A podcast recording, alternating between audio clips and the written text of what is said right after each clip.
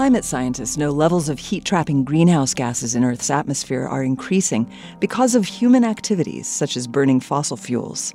This is causing the climate to warm, resulting in a variety of serious problems. Researchers want to develop theoretical models to predict the consequences of these emissions so as to inform social policies addressing this crisis. The Earth's climate system has many unknowns. One way to reduce them is to study previous naturally occurring climate changes in Earth's past.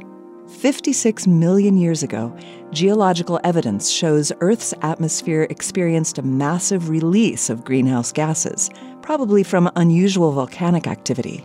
This produced a period of extreme global warming called the Paleocene Eocene thermal maximum. In 2022, an international team of researchers published a study of sediments deposited during this period. Studying the sediments allowed researchers to track the effects of the carbon release on climate and its absorption by the ocean. They found the release had two peaks, separated by thousands of years in time. The first involved roughly as much carbon as emitted by human activities since the Industrial Revolution.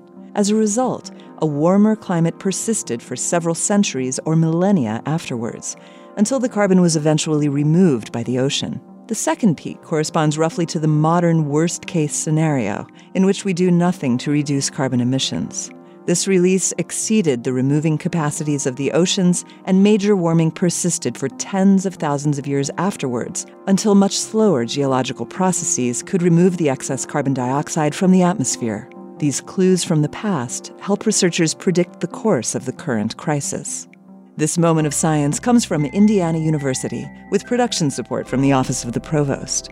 I'm Yael Ksander.